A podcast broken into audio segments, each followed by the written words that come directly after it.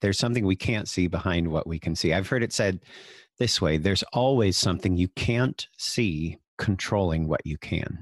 Let me think about that. That's good. There's always something that you can't see controlling what you can. Mm-hmm. Mm-hmm. And for people with a Christian worldview, we do believe that there's more than just the physical, natural world. Okay. You said Christians believe that. Everybody believes that. Look, everything has its metaphysic. You can build the heart of a lion with a strong mind and spirit, because a lion's natural state is one of safety through courage, strength, and power. Hi, I'm the shepherd and pastor, Doctor Matt Hook. And I'm the shrink, Doctor Marty Fletcher. This is the show where theology meets psychology. Or mental health meets spirituality. Welcome to the Shepherd and the Shrink podcast.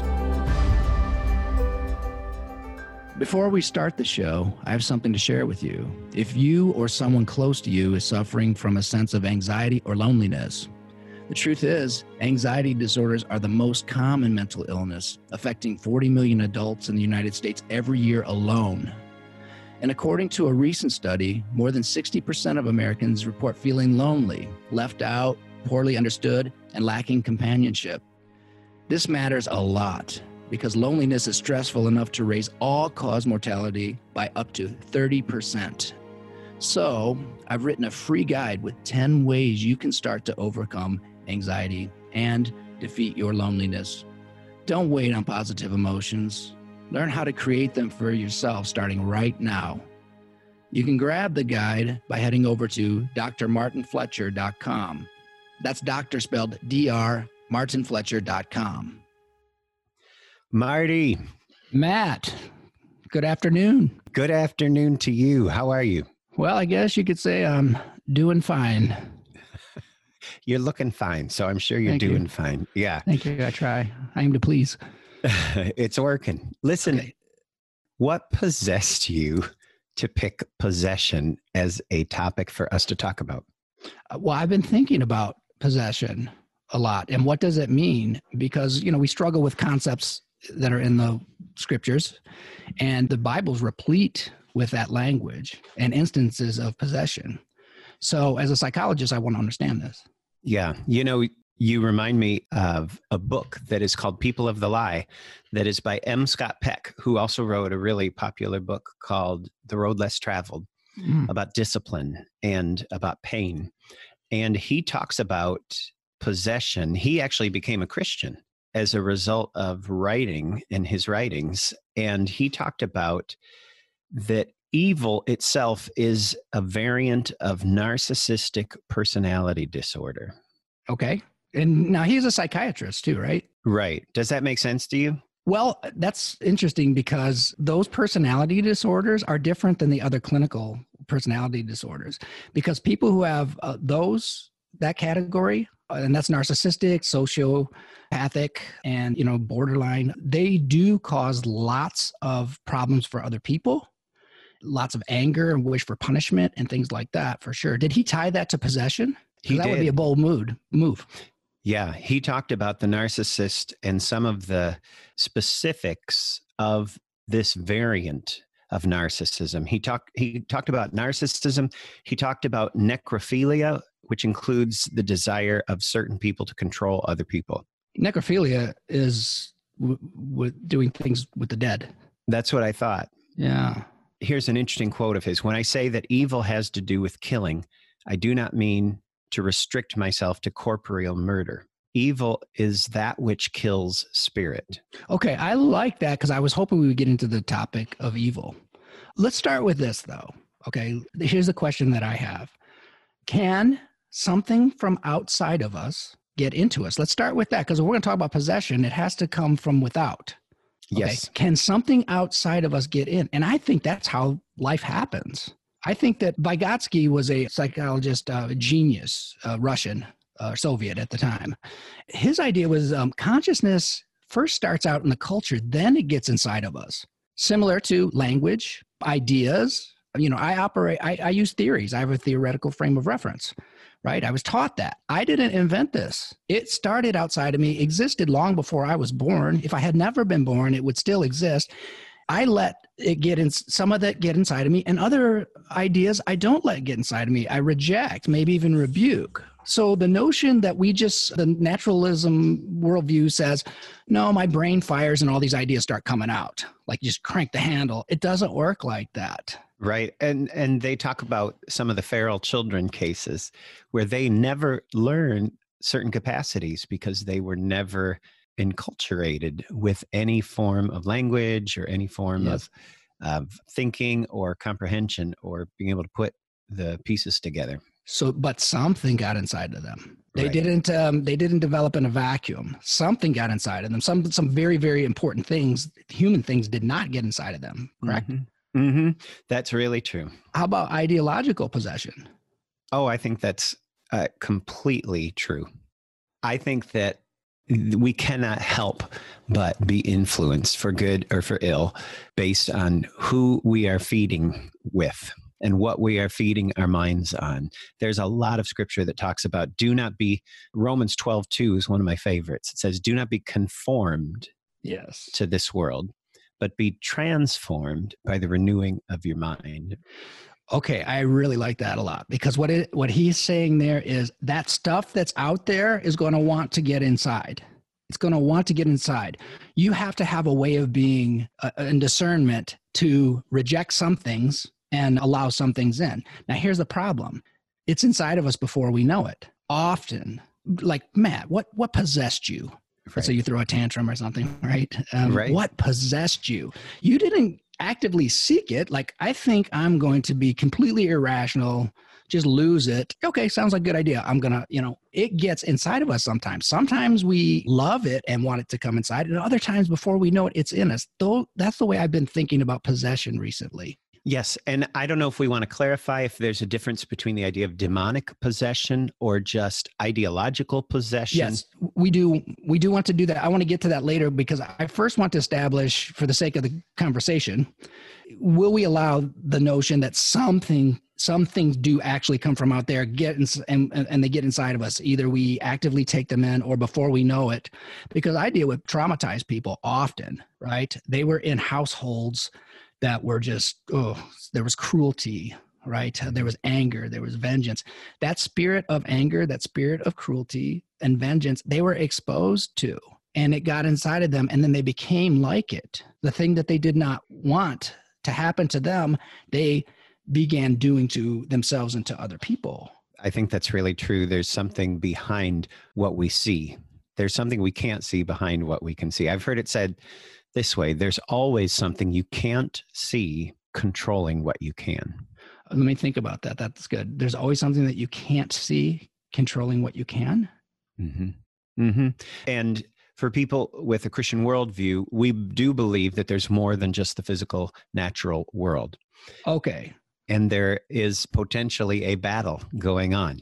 Whether you call it sin, whether you call it the things of this world, whether you believe in the Satan, the parasite, to the goodness of God, out to defame and deface God and people who love God. Say that again, though. The first thing that you said that got my attention there, say that. Do you remember? There's always something you can't see controlling what you can. You said Christians believe that. Everybody believes that. Everybody believes, look, everything has its metaphysic. Right? Everything does. Even physics got, because physics, you know, started developing and let's do what's observable. Let's find out, you know, its qualities and nature of it. And before you know it, you're at the metaphysic of, no, it's actually just space. Then it becomes like, wait, maybe it's just consciousness, or maybe it's consciousness interacting with that. So anyone who believes that they have a consciousness mm-hmm. is believing something metaphysical. Or, or how about this? Does love exist? Yes. Will anyone deny that love exists? Most people will not deny love exists. Oh, give me evidence. Now, you can give me evidence of the behavior. Oh, I just got a peck on the cheek or something like that. That's not love. That's one discrete little part of it that you've isolated to examine. But love exists. We know that. That is metaphysical. Now, it has its physical correlates, right? You know, hormonally, I start feeling something different. You know, oxytocin comes in and things like that. These feel good, you know, painkillers. and But that's not love. Right? Everybody, it, it's not just Christians that believe in the unseen realm. Everybody right. believes in that. They just won't admit it sometimes. even what we call the laws of nature. There are no written laws out there somewhere, but we kind of treat them that way. Keep going. This is good. One, one other example that I've heard is when you think about an animal who does something, you say, oh, uh, it's instinct. Instinct just means we have no idea why they do it. We don't know why geese fly south in the winter, fly north. I mean, we assume it has to do with the temperature, but how do they know? There's instinct. There's something that we can't see controlling what we can. There is, or influencing if not controlling, but that is, those are patterns that we observe. Okay. And that's why I talk about like what I thought was like the cartoon version of our faith. Of possession. Or, or of that too, you know, but everything like that. We need Christian symbolism. And we, because we use it all the time. Christ said, I'm the vine, you are the branches. Was he saying he's a plant? No, he wasn't. He was making a bigger point. So symbolism makes it more rich. There's certain things in metaphors and symbolism that get, have so much information, and it's where reality meets the meaning of it. So we, but what's happening in America often in Western Christianity is we see it through the lens of naturalism. Therefore, Satan doesn't exist because I can't see him, because he doesn't look like those, you know, those paintings that we saw, you know what right. I mean, with the guy with a pitchfork. So now I just completely dismiss the whole notion because it doesn't fit into the physical, you know, frame of reference. Okay. Well, that's not the point of Christianity at all. Right. Right. Symbolism is outside, and it's way bigger than the thing that we're looking at. It's a way that God reveals truth. Yes, we believe. I completely believe, but let's not just say that it's, it's we Christians that are doing that. Everybody's doing it. Right. Right. There could be somebody here listening in, whether they're seriously considering Christianity or they're just interested in the topic, who would say they do not believe. And yet we are all basing our decisions on stuff that we cannot see, that we cannot measure, that we cannot mm-hmm. grasp, but that we believe exists. And I'm sympathetic to those people because I understand it. I don't even blame them. You have an incomplete view, wrong-headed view, because that's what you've seen or it was taught to you. Right. So, oh yeah, do reject that. Go for the deep Christianity, the, the the meaningful Christianity, the one that will change you and the way that you see the world and understand those patterns that we were talking about in the world. Right. And I'd want to get back to something else you said, that we we are controlled. The idea of possession is something from outside comes in us. The fact is, it, it's already got a home waiting for it in us because we are flawed. We are broken. Mm. The idea, the concept, you may have studied it in English literature, of original sin, unless you know you've read Genesis and understood that in Adam we all have fallen. But there is this spark, I hate to say spark of the divine because that's a whole nother thing, but the idea of being made in the image of God, we still have the imprint of the image of God in us, even though it has been marred by sin. It still exists, and that's why I think all of us long for a home that we call heaven, a place we've never been, but that we long for it. Yes. So I think that there is an outward influence in us. And sometimes it literally feels like we're in chains, like we're bound by our schedule, by our, my, I'm feeling bound sometimes. I had a real breakthrough last week, but I've been feeling bound lately by my schedule, by my attitudes, by my habits, by my lack of organization, by successes. I felt bound by success, that I've got to produce more. I felt bound by other people's expectations. I felt bound by my choices, not thinking of the next step or what's behind everything, because there's always something I can't see controlling what I can. And the fact is, we are bound. And I think when it comes to the idea of possession, which is so fascinating, I want to keep making sure we get back to that, mm. that M. Scott Peck, who is the psychologist that I mentioned earlier, who wrote The Road Less Traveled, and he wrote a book called People of the Lie, which is a psychological study of evil. And he talks about demon possession, he says, is real. Demonic possession is real, though it is very, very rare. We're so quick to blame the devil for everything. But what he would say is it's very rare. And here's how he describes it. A long, slow process that involves the cooperation of the victim to some degree, in which the person possessed repeatedly sells out to evil. It often involves loneliness, and people start by making simple compromises with one kind of evil or another. But there comes a point where the evil takes over, Addiction seems like possession. Addicts eventually use words like helpless and powerless. So there's a, a definite outside force, but there's a very willing, although very subtle, cooperation with the person with whom is being taken over by whatever form of evil this is. Oh, for, for sure. I mean, I'm just listening to your language right now, and you're doing it as we talk. There were these forces that you're describing outside that were pulling you in some direction, influencing your your world. You, what are those things? You know, what are those things? And you mentioned addiction too, or compulsions. One way I help people is I let them, I show them that, look, thoughts are not reality. I mean, nobody knows what a thought is. Do you know what a thought is? You know when you're having one, and sometimes you don't know when you're having one, right?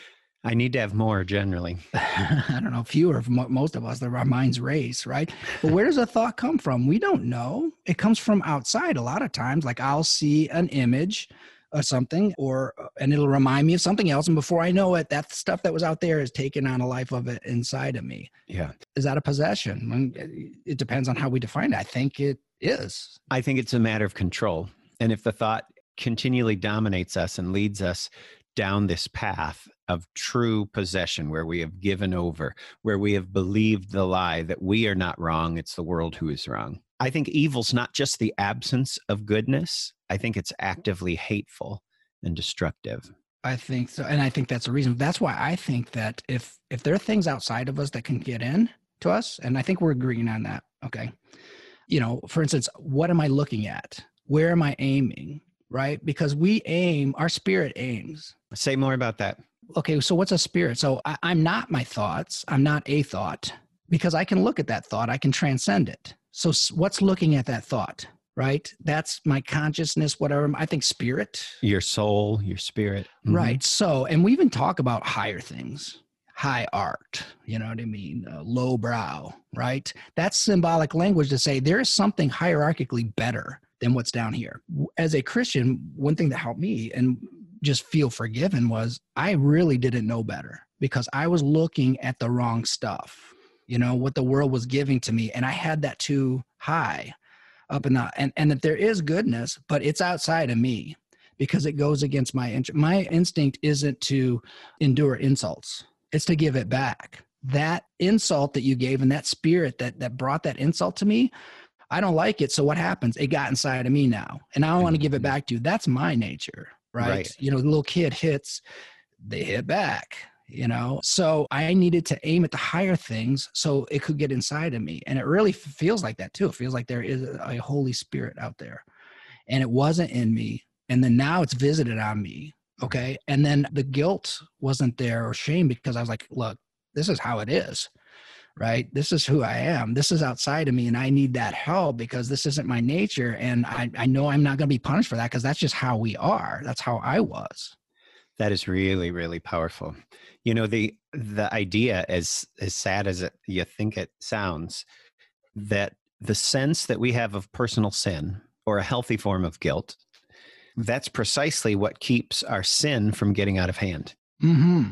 And I think that people who are possessed, they will deny every opportunity to name the truth about themselves, that there could be anything wrong with them. They hate the idea of the light, because the light of goodness that shows that shows them up, that there's something greater than they are, the light of scrutiny that exposes the lies that we like to tell ourselves when we're getting all into something, the idea that the light of truth penetrates the deception that we have to maintain in order to be so into whatever it is that would lead us to cooperate with evil to the mm. point of possession. Oh, I like that a lot. So that dark stuff, that anger and hatred, when it gets inside of us and makes a home in us, to the degree that we praise it, va- and by praising, I mean just valuing it. You know, you know what I mean? Celebrating it even by expressing it in us. That shows where we're aiming, what I talked about aiming. That is, that's inside of you now, and you don't understand the good. Because I think this, if you know the good, I mean, you experience the good, and that's truth, right? This is good. This is the truth. This is the way. This is God's nature. Why in the world, how in the world can you turn away from that? why would you not be just full tilt going after it all the time, imperfectly? Because we have an unsubmitted will. Okay, so so say more about the unsubmitted will, because your will, you just used the word for the first time. That's what I'm talking about when I say we aim. Yeah. What are we looking at and chasing? But say, that's good. What so, do I want? What is my will? The idea of, it kind of goes back to the narcissist idea that M. Scott Peck talks about, malignant narcissism. It's an unsubmitted will. People who are healthy mentally and spiritually, they submit themselves one way or another to something higher than themselves, like you were just saying, mm-hmm. whether you call it God or truth or some other ideal kind of thing. They believe what's true rather than what they want to be true. But people who are possessed are obsessed with what they want to be true. And basically, all people who are mentally healthy submit to the demands of a higher truth or a conscience that acknowledges a higher truth. But when it comes to evil, it's a whole nother story. Men and women who are evil obviously have a strong will, but they're determined to have their own way. If they could redesign the world, they would. And even if they are not desiring to appear good or to do anything that matters to anybody else, they desire to, to not to be good, they want to appear good.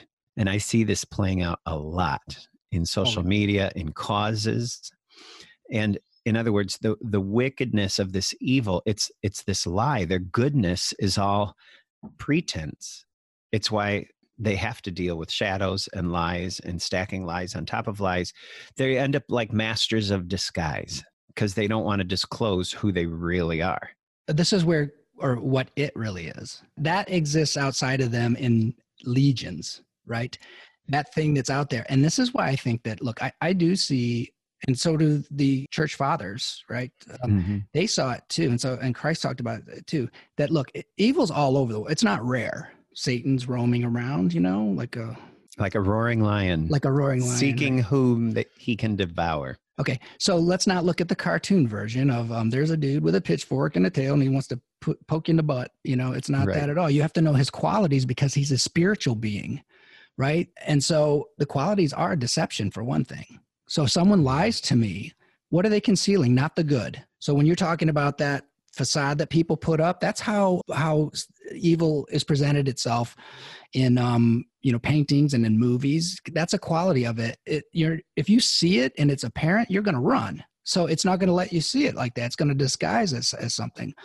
So I say that that's satanic, right? The Satan is the accuser. So when I see people putting let me punish you and rebuke you over kindness, gentleness, compassion, then that's not from God. That's, and if it's not from God, it's got to be from somewhere, right? When I see people dividing, okay, I don't see a person dividing. I see that spirit dividing, that spirit of division, and it got inside that person. That also allows me to have compassion for the person doing it. Because again, I don't want to become the thing that I uh, deride, right? I don't want to be a divider when I, in, in the sake of decrying division, right? I still want to, because the higher thing, the thing of, of God is the compassion. It is the wish for the suffering to stop for them. It is the understanding that something is inside of them, but there's something good, which is the image of God that is their true nature. They're lost. That's right. And I think that when you look at it that way, even though lost has an innocence to it, evil is not innocent. And sometimes people are lost in their evil, but evil people are not to be hated. They're to be pitied. Yes. And there, C S Lewis has a great book about this called The Screwtape Letters, where it's a greater demon talking or greater devil talking to a junior devil about how to torment the particular human that he's been assigned. And, and he says the best thing that you can do is mock the devil, mock Satan. Not not take him seriously, but but any kind of belittling or mocking really is a, a great way as a Christ follower to affect that kind of a thing. How would that look in the world to mock that spirit? I think it would look like pity, like, oh, you got to be kidding.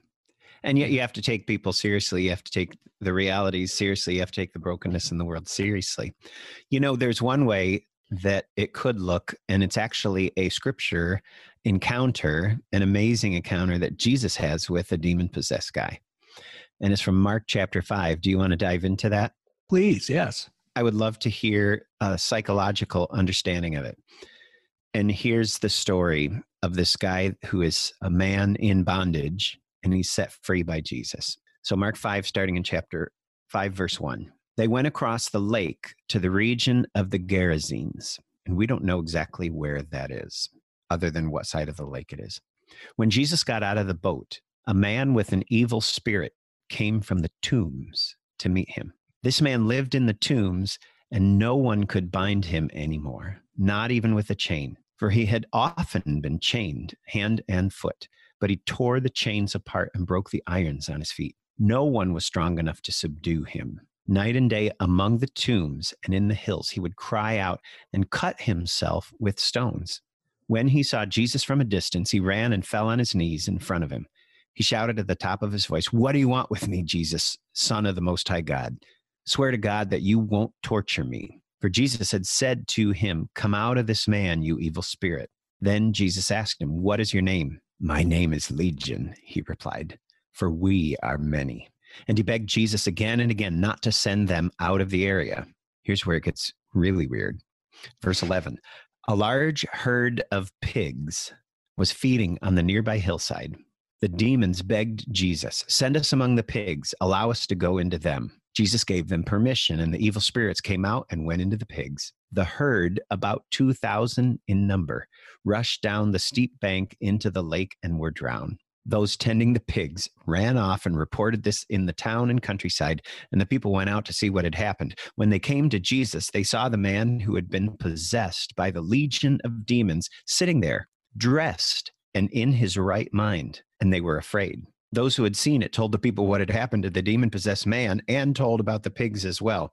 Then the people began to plead with Jesus to leave their region. As Jesus was getting into the boat, the man who had been demon-possessed begged to go with him. Jesus did not let him, but said, "Go home to your family and tell them how much the Lord has done for you and how he has had mercy on you." So the man went away and began to tell in the Decapolis, which means ten cities, how much Jesus had done for him, and all the people were amazed. How freaky is that? Uh, freaky deaky. It's a freaky man, freaky place in the tombs, freaky story. There's chains. The guy's into cutting. That happens today. Yeah. Demons sent into pigs. People freaked out. And then they asked Jesus to leave, which he does. But then the healed guy comes and asks Jesus to go with him, which Jesus says no. So he says yes to the people asking him to leave. To the guy who want, who he just healed, who he wants to go with him, Jesus says no. But he says, "Go back to your family and tell people what God's done." So here's this crazy man living among the tombs in the world of the dead.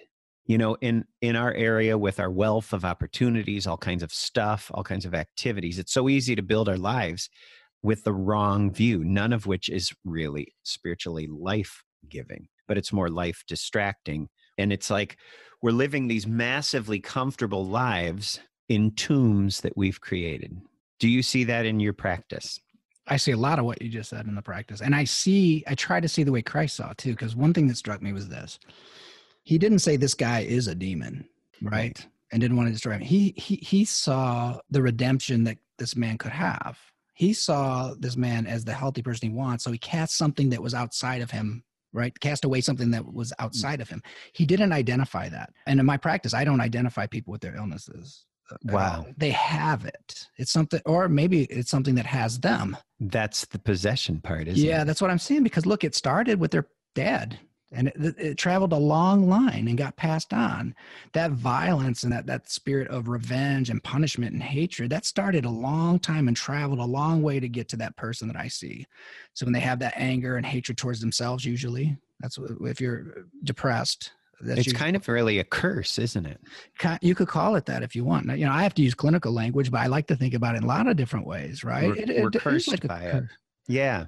And the idea of, of us living in these tombs that we built, it's like we're Egyptians. Yeah. You know, and we've created these elaborate, ornate, incredible structures in our lives. And I'm not just talking about buildings, but they are not life-giving. And maybe, yes. maybe the idea of today's topic is to turn the mirror around and look at yourself and look where you are and to see yourself clearly. Are you living in tombs that have no life-giving spiritual benefits to you at all. Yeah. And what have you allowed to live in, inside of you? We nurse stuff from outside inside. I nurse my quirky loves. I nurse wounds.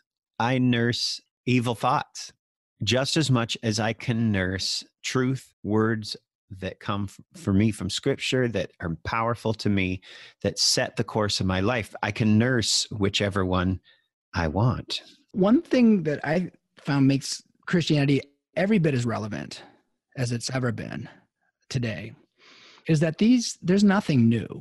Hmm. Like, like there's this idea of progress that, oh, we realize that there's no spiritual uh, world at all. It's all matter. That is Epicurean. That was around at the time of Jesus, uh, you know, and, and they were atheists, just like the Epicureans. Now, what I'm calling Epicureans are, those are the, you know, Richard Dawkins and people who say that, and, and Sam Harris's that say, there's just matter. Now, there's a big problem because what is telling me that there's just matter, right? His consciousness. Well, how right. do you explain that away? How um, do you well, measure it, that? It, it's an epiphenomenon. What does the heck does that mean? Something's happening. We both agree something's happening. What is it, you know, that that's mm. doing? That's a way to get around. Or how about this one? Energy. What's energy? Uh, Richard Feynman, you know, the physicist, he's deceased now, said in his Brooklyn accent, don't let anybody fool you. Nobody knows what energy is. Wow. Right? We don't know what energy is. Why is that not spirit? Why is not mm. that not the hand of God? Because I'm an Epicurean or a naturalist. I guess the one thing I appreciate is the that they see sometimes the reality of a situation. What does that mean? And and they don't try to make up stories. I'm trying to think of of the good part of it is there's a practicalness, which that's what's powerful about Christianity. It's not just this myst, mystic religion where you go up on a mountain. It's all about how you live it out in your daily life, how you live it out in your culture. Hold on, hold on. You said something important. I want to get back to it. Okay. You said they see reality. I want to know what that means because first of all, I'm not dichotomizing. Science was invented, developed by Christians. So I use it all the time. And there's some awesome scientists, John Lennox and some other ones that are John Polkinghorne, that are devout Christians and they made important contributions to the field of science. So I'm not saying, oh, scientists know reality, we don't, but, but what's the meaning of it? So if you're saying they make observations and they discover patterns and mechanisms, yeah, that's all great stuff. But is that all it means, right? right? Is that all it means? Not in the cosmology of Christianity. There's way more than that. But you, we can look at that. We can, you know, just kind of take that part and, and, and learn some things, right? They're not in opposition. No. Um, Christianity and science, they're not in opposition. Not at all. And there's people way smarter than I am who can help connect folks who don't understand that. There are people way smarter than you? Plenty. Oh. Yeah. Here's one thing interesting in this encounter with this guy that they call the Gerasene demoniac is the guy lived in tombs. No one could bind him anymore, not even with a chain. He had often been chained hand and foot, but he tore the chains apart and he broke the irons on his feet. Nobody was strong enough to subdue him. And here's what hits me as you're thinking about people that you don't know where they're coming from. That this guy was someone's son at one time or brother or friend or even father. And people obviously were trying to help, but rather than just chaining him, isn't it true we often to try to solve spiritual problems with human solutions? And I think that's one of the things I love and I'm really excited about this podcast that we've got going is there's more than just human solutions. I love that we can take the best of psychology and talk about it from a theological perspective. A lot of people have done everything but give their problem to God or to Christ. They've tried everything, but they're not going to have an encounter with Jesus. The truth is, though, when your problems are spiritual, which is what you're talking about, we cannot measure evil. We can't measure an idea when it exists in that form. It's a spiritual issue. And I think when we look at all of the challenges in our world today, whether it's all of the isms, you know, and the racism and the hatred and the spew and the polarization of everybody. I think underlying all of the presenting issues, we have a spiritual problem. one hundred percent. And, and that means that we have a meaning crisis because if it only comes down to matter and mechanisms, what is the point? Right? What is the meaning of this? And people who, the worst thing about major depressive disorder is this. It robs the joy by taking away any sense of purpose and meaning for life, not just your life, all life right. is is meaningless. Mm-hmm. And and the self-destructing. I mean, this this was written, this story was recorded of what Christ did in first century Palestine about the year thirty A D. And listen to what's happening. Mark records it in verse five, night and day among the tombs and in the hills, he would cry out and cut himself with stones. Crying out is what I see so many people doing online. Not only that, but when we say there's nothing new under the sun, these things have been around forever. We just think they're new. Yeah. Cutting behavior exists now. And um, we see it a lot in borderline personality disorder.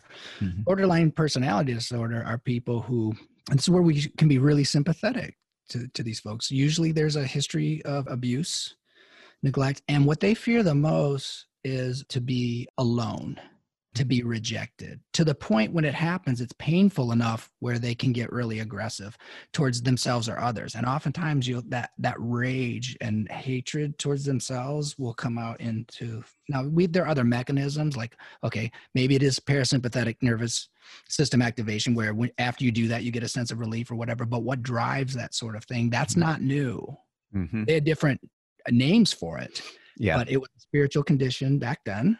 Called something it, else. Yep. It is not an ancient story only, is it? No, it's it, so relevant right now. This guy was self-destructing and he's crying out. He's into cutting. The emotional pain that he was dealing with, we are witnessing all over the place in, in twenty twenty. I guess I'd ask, what is your form of cutting yourself? The fact is, Jesus knows it. Whether it's holding on to hate, whether it's self-destructive drinking, whether it's smoking, whether it's drug, whether it's just binging, escaping through Netflix or whatever online junk there is. It could be your phone. It could be eating up an inordinate amount of time that's keeping us in the tunes, deterring us from everything healthy, including important relationships. I think so many people today are crying out. And they've bought some other lie and they have no idea how good it, God is or how good they can be in him. They have no identity of self-worth. I guess the question is, will you care? You know, will we care? Does our love for them see God's love in them? You know, suicide, I don't know, it was the third leading cause of death for fifteen-year-olds to twenty-four-year-olds. I don't know if it's still where it falls in the rankings, but somebody needs to lead people in the midst of evil, in the midst of brokenness, in the midst of crying out. Sorry, it sounds like I'm preaching. Preach. To fight against this satanic desire to destroy God's image in you. You are in the image of God, and in you is God's image. It's marred. It's flawed because of sin, because of the brokenness, because of our own choices and our own decisions and the, the tombs that we surround ourselves. But I believe Satan ultimately wants to destroy God's image in you and in me and in, in each person. And what's powerful is, is we don't have to shy away from that because we are following not just the teachings, but the actions of Jesus and his followers. Yes. You, you, you know, it's so powerful for me when Jesus encounters this guy and he says to the spirit, come out of him, you evil spirit. In other words, Jesus has been praying for him. There is a will to relieve him of the loneliness, to relieve him of the tombs, to relieve him of the crying out and the suffering. And then Jesus says, what's your name? And the guy says, Legion. That's not a name. A legion is a thousand soldiers, or six thousand Roman soldiers was a legion. So by him saying, my name is Legion, for we are many, and he begged Jesus not to send them out of the area. In other words, the guy had no name. The guy had no name, like so many people today. Yeah. Nobody knows their name. Which means symbolically, I don't matter. Right. I don't even have a name. There's not right. even a name for what I am. Right. They're statistic, they're numbered, or they're a category, like foreigner or homeless, or they're an adjective. We treat people like adjectives, not like nouns, like black or white or liberal or conservative. We all get, I get in so much trouble when I lose someone's name. Mm-hmm. In the Christian worldview, your individuality, your, and if you think about people, I've never met two people who are alike. In some ways, yeah. But the important ways, like I'll know a face where I almost, you know, I'm, I'm just seen them once.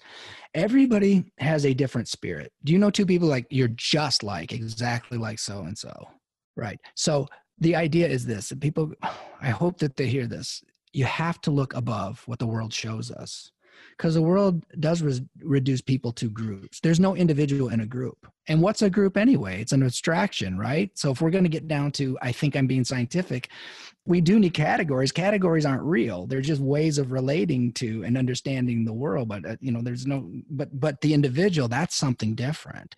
And if you truly do believe that, that in the Imago Dei, and that that's how we should relate, if we're going to live in kingdom values, if I want to live in the kingdom of God, I better understand the world of this kingdom. And that is where we start, right? That's it. Changes mm-hmm. everything. My gosh, it changes everything. And we have to humble ourselves too. You do not know what you're talking about. The world's complicated. Nobody does, right? So we have to look outside of ourselves, right? Yeah, that's exactly it. And here's what's funny though. When we start doing that, that means change. And the only person who likes change is a baby with a dirty diaper, right? So, so this guy gets healed. And of course, it's this big incident because Jesus sends the demons into the pigs. Why? I don't know. But those people who are tending the pigs, they run off and they report this to everybody, and people are gathering to see what happens. You know, and here's, I guess, what I would say. And for a lot of people, if they feel bound by the junk in their lives or bound by the ideas that they are claiming that that are not helpful, when the established order gets changed, when the established order of your life gets changed, even if it's for the good, you got to be ready because people are going to be afraid. Your friends are going to say, who are you? Yep.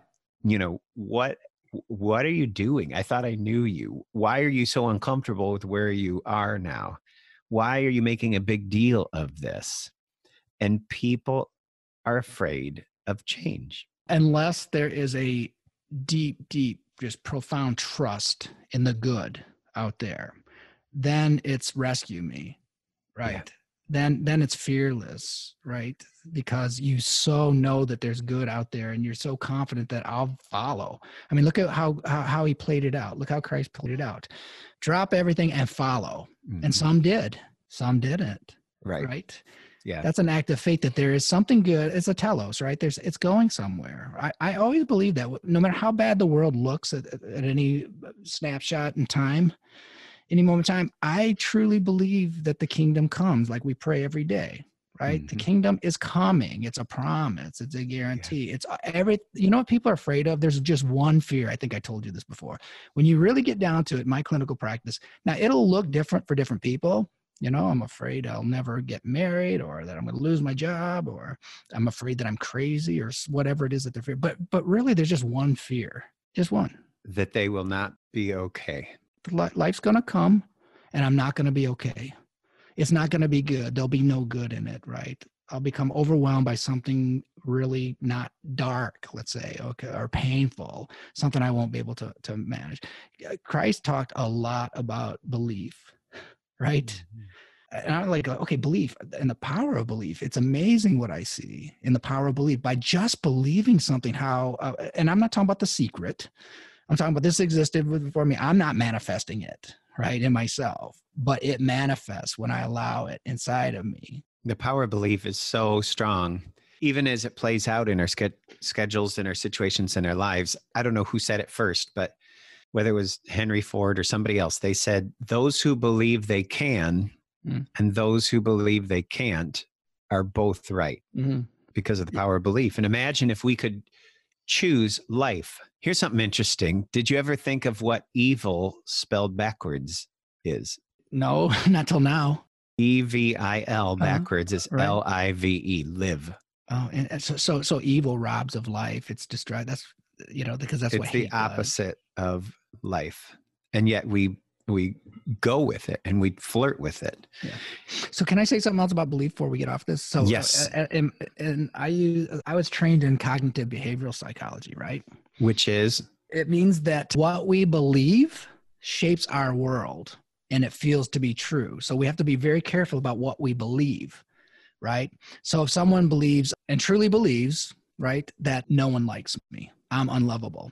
If that's if that's their uncontested belief, they will suffer, right? Now, this is interesting. In rational motive behavior therapy, which is one of the, the ways, the point is to empirically validate. It's not a Christian psychology or whatever, but it, it sure mm-hmm. dovetails with it in many ways. So what we want to do is get to the truth.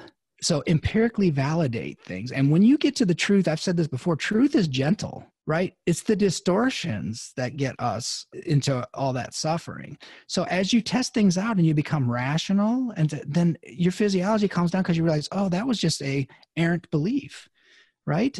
And now I believe something else. The whole world is different. Yeah. In a good way. Isn't that interesting? Amazing. What if you go to the highest thing? What if your beliefs went to the highest thing, which isn't just hedonism, like, or long-term hedonism, like, I just want to be happy. Right. If you went to the absolute highest thing, like, I want the good, like God, the highest, highest thing. And, and, and now my beliefs are going directed towards those things. Imagine that. That's the yeah. kingdom of God. Yeah. Jesus even said the highest thing is to love your enemies. Talk about highest things. Well, I love God first. If, right. Know, right. God first. Yeah, you're right. But it's love. I mean, just like hate, like, like I have a friend, I don't want to say too much about it, but he's he's African-American. And he said, I want to know why the country I love hates me. Hmm. Okay.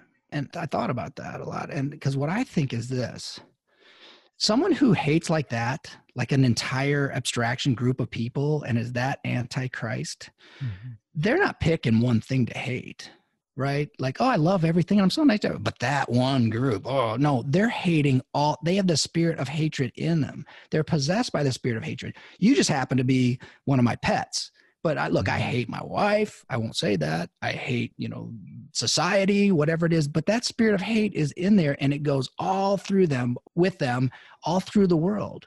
That's powerful. That's the, this malignant narcissism, isn't it? Yeah. It's wanting evil. It's wanting themselves first. It's having greed. It's like a parasite. And delighting in it.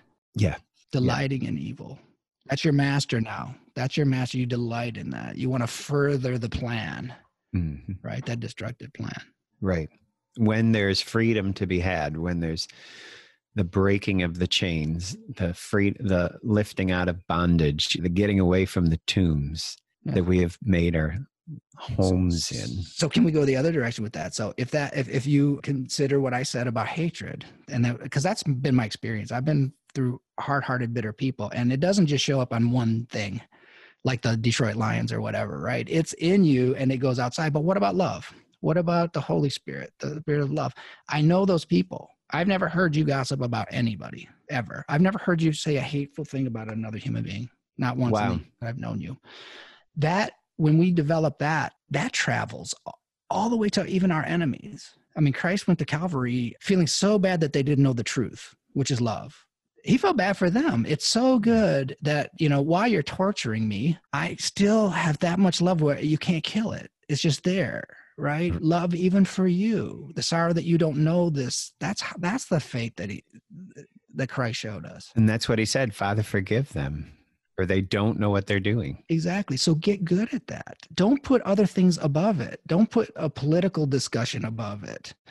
You know, don't put group identity above that. The highest thing has to be that. And when the highest thing is like that, you experience the world differently. And here's the bonus too, as if that wasn't good enough. It spreads in the same way the hatred spreads. That spreads. Imagine if goodness were contagious. Goodness is contagious. I imagine right. it. I know it because I've seen it. I've had people call. I was being a real jerk once on an airplane. I was just, you know, in a in a in a mood, and some older guy was in my seat. So of course I'm going to be a jerk. And he was so nice to me. By the end of the flight, I knew so, so much about him, and he knew so much about me. He transformed me. That no, that spirit transformed me, and I've never forgotten that. That's powerful. Yeah. Well, one of the th- ways that's so fascinating about this demonic possession is Jesus treats it specially, but he doesn't treat it as weird. And, you know, at the end, though, he doesn't let the guy go with him back across the lake, even though everybody else was saying, go away. Lord, go away, Jesus. And he listened to them. He answered their understanding. But here's the deal. He didn't go away entirely. When Jesus left for across the lake, he left this man there, this Gerasene demoniac possessed man, no longer possessed. What does that mean? I think that it shows how he wants this story to spread, mm. how Jesus continued to be there in this land through this guy in his own culture. But they knew this guy, and even though his life was completely changed, that would stand out to them. And so if you're dealing with feeling bound by stuff, if you're dealing with feeling like you're carrying around chains, if you're dealing with stuff that's seeking to get into you, to know that Jesus has left his spirit in your culture.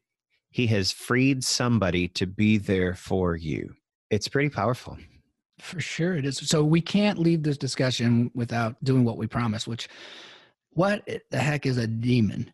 What is a demon? We said we get to it. Now here you go.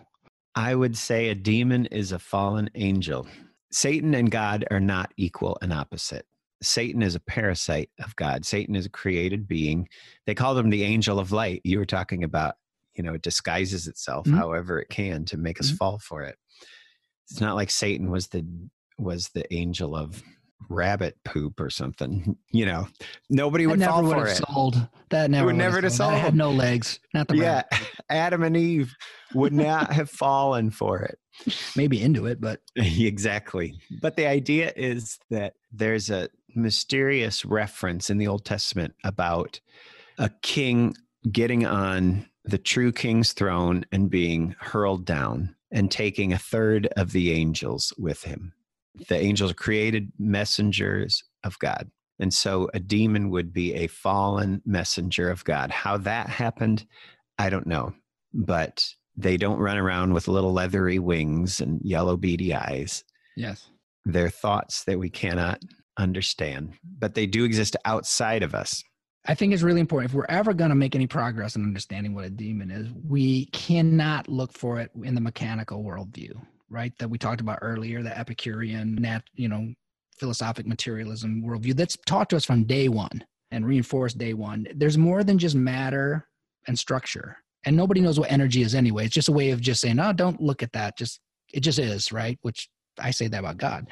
They're, they're supernatural beings. But we agree that there is supernatural because that's what no one knows what consciousness is. Right? I'm fascinated by dreams. I don't, what the heck is going on? Every night we go someplace and it's always us. As far as I know, I've never heard anyone say that they were somebody else. And there's form and bodies and all that kind of stuff. And you feel stuff and you right. feel emotions and you feel desire, all that stuff. There is a reality there while my eyes is closed and no light is hitting my retina. What is going on there? There are supernatural, it's a supernatural event. If If naturalism is just what I can observe here and other people can confirm, okay, so if a demon's going to not be in naturalism, it's easy to dismiss because, well, I don't see any around here. Right. You know, nobody's seen one, so they don't exist. The, we're dealing with consciousness. What makes the world happen, consciousness. We're dealing with that. Exactly. And I believe that, you know, when it comes to the idea of possession, interesting in some of the readings that I've done, the number one person who exercises the demon is the victim themselves. Say that again. The times where somebody has exercised a demon, just like the person had to cooperate bit by bit by bit, surrendering of their will to whatever this outside force, demonic activity, mm-hmm. demon was, it's the same way that they put off the demon themselves. The person who's possessed, whether you want to call him a patient or what, in successful exorcisms, the patient renounces his or her involvement in the demonic and decides to side with God or Christ or the truth or whatever you want to call it. It's the patient who casts out the demon because of their making a choice against it in the power of, of God to be able to. A lot of times it happens, I think, when they get the lies get exposed. When they get exposed in lies and they realize what's going on and they push back against it. Yeah. And and I think aim at the good too. Yeah. Right. So last thing I would want to say is I don't want anyone to think that I'm suggesting that demons and all of these things we're talking about are only psychological processes. Psychological processes can be involved or whatever. Because when I felt the Holy Spirit, I told you this and I'll say it to this day, it truly felt like it came from without. I wanted it and I wanted, but, but it surprised me because it didn't come right away. But, you know, when people would ask me, like, my son was like, well, why did you decide to do that? I was like, it found me. I really had that experience. I don't want to forget that. I really felt like it found me, right? Yes. That's why the first question I wanted to establish is like, do things outside get in us? And I think that it's hard to refute that with naturalism. I believe that. Yeah. Okay. Anything else? It's an amazing discussion. We have talked all over it, but I think the takeaways for me is that it is a long-term cooperation with some kind of a lie outside myself that I'm allowing to work and maneuver in with me. And it's not something to be feared or hated. It's something to be pitied when you see somebody who is so caught up. If you can aim at pity, it can be your best weapon against someone like that. I think so, so that you don't get caught up in the hatred. Yeah. But when you, when you, when you say pity, you're, you're saying it differently than some people understand. Like a pity uh, for some people, they think, oh, it's a looking down on and putting you above. You're saying, no, we're, we're, we're here together on this yeah. stuff. It's more of a compassion uh, sort of thing is, I think is what you are. It's a compassion, sadness. It's a mercy. Wish for the suffering to stop for them. That's what it is. To literally picture the person in chains, like this Gerasene demoniac. Yes. To literally picture a person living in the tombs that they may have built themselves. Yes. To realize even when they are hurting other people, we cannot forget that we are to show them, maybe at a distance, mm. prayer and mercy that Christ had for them, even if there's containment that needs to be happening. And I like what you said. I mean, there's so much here, but to be bound, when you said that, then the imagery bound. And then I started thinking, well, okay, to be free is what we want to be. And to be free means to, to belong. And then I think about truth and how you do feel when we get to the truth. Like I say, it's gentle. What I mean is when we are in God's reality, our physiology just calms down. You know what I mean? I don't care how bad the news was. When you know it's real and this is what it's going to be and this is how it is, you'll still calm down. I don't care if you're grieving or, you know, uh, or what it is, but it's, there's something about truth, and God is truth, that, you know, I mean, this is, it's all mysterious, right? We, we'll not know everything about it right now, but man, it's something to think about all day long if you can. It's that good. And Jesus yeah. himself said, I am the way, I am the truth, I am the life, which is the opposite of evil if you spell it backwards. Okay, can you pray for us? I would love to. With us? Holy Spirit, I thank you for this day. I thank you for this conversation. I thank you, Lord, for where you take our thinking. I thank you that we are not alone. I thank you that we are not uh, complete victims, but that you desire for our wills to be strong and our wills to be placed under your will. God, thank you that you have given us the strength to say no, to say yes, to say, I'm with you. And I pray, God, that as we realize there's more going on than just what we can see, we can use that to put our trust in you. Lord, we don't go around chasing after demons under every bush, but we don't ignore Satan either. So I just thank you, God, that you are the victor. You have conquered death. You have conquered Satan. You have conquered the world. And Lord, you don't conquer us, but you enable us to invite you to come in and to lead in our lives. And I thank you for that. I thank you that you leave people behind to give witness to you, like you did that Gerasene demoniac so long ago. And I pray, God, that we would be good witnesses. In Jesus' name, amen. Amen. Thanks for listening to the Shepherd and the Shrink podcast. You can check out the show notes from this episode, get free resources, discover more about our work, and all the ways to subscribe so you never miss an episode of the show. Head over to d r martin fletcher dot com.